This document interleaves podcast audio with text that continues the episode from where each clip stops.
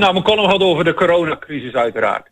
Want, uh, beste mensen, we zitten midden in een crisis. En je merkt dat mensen in een crisis teruggegrepen op wat vertrouwd is. Ze zoeken naar nostalgie. De media die snappen dat natuurlijk meteen. Als de mensen nostalgie nodig hebben, nou dan zorgen ze toch voor nostalgie. Zo verdaagde ik meteen al in de eerste coronaweek op een avond voor de televisie aan het kijken naar de integrale live-uitzending van de Elfstedentocht van 1985. Je laat weten allemaal de wie die gewonnen is, jongens. Evert van Bent. Maar dat gaf niks. We gingen even op je kijken.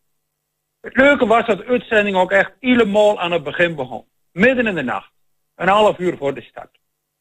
De scorsers die stingen op van de zenuwen achter een paar ekken in de Friesland al in Leeuwarden. En Mart Smeets die liep eromheen. En echt waar, die man is de meester van het vullen tijd.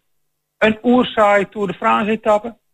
Of een NBA-wedstrijd tussen de nummer 13 en 14 van de Western Conference. Ja, of de scores die een half uur moeten wachten. En die eigenlijk helemaal niet zitten te wachten op een journalist. Mart merkt het vol op een manier dat je denkt... Alsjeblieft, Mart, gewoon nog even duur. Dan zegt hij bijvoorbeeld... Hé, hey, daar hebben we Jan Albert van der Wal uit Nijkerker achter opslager drachten. Wat heb je daar om je nek hangen, jongen? Nou, dan hoorde je weer wat onverstoombaar gemurmel in een landelijk dialect. Onderwijlen was Mart Smeesen alweer, alweer verder naar de volgende score. Om te vragen of dat die jongen weg van plan was om te pissen.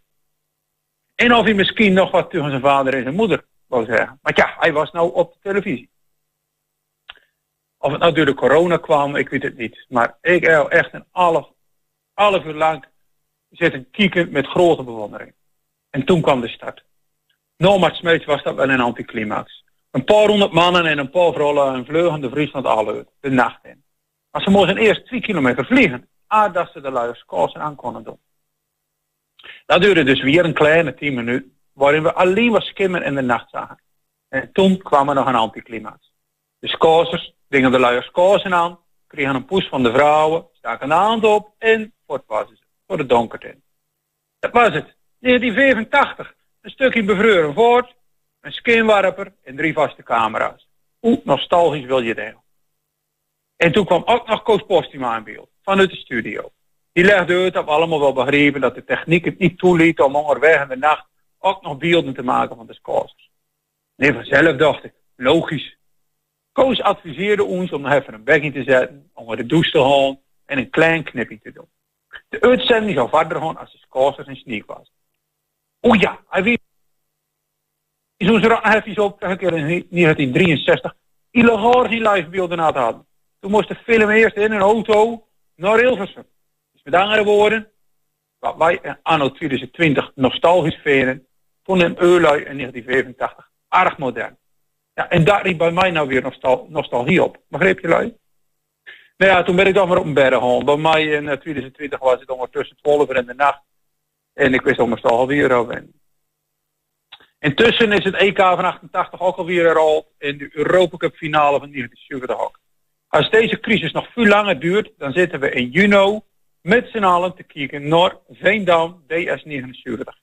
Een wedstrijd uit het seizoen 82-83. Tot de Keukenkampioen divisie nog gewoon eerste divisie eten. Ik waarschuw jullie alvast, dat wordt een 0-0. Nou, en op erg, dit nostalgie ondertussen, het ook heel goed. Met de darke laad plaatsen we nog graag als leuke oude foto's. En op YouTube laten ze nou oude uitvoeringen van Urk op de planken zien. Uit de tijd dat Kees de Vries nog gewoon ja bakker eten. Maar op Urk FM gaan ze nog een stap verder.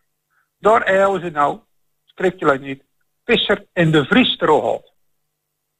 Toen ik dat hoorde, toen dacht ik, ja mensen, het is nou echt crisis. Maar nee, nee, nee. Jonge gekkigheid. Ik ben blij dat één keer Kees erover ben. Want vlak nadat in 2008 stopten, toen brak wereldwijd de financiële crisis uit. En anno 2020 gaat het precies andersom. De crisis breekt uit en ze komen weer op de radio. En misschien is dat het begin van dat alles weer gewoon normaal wordt.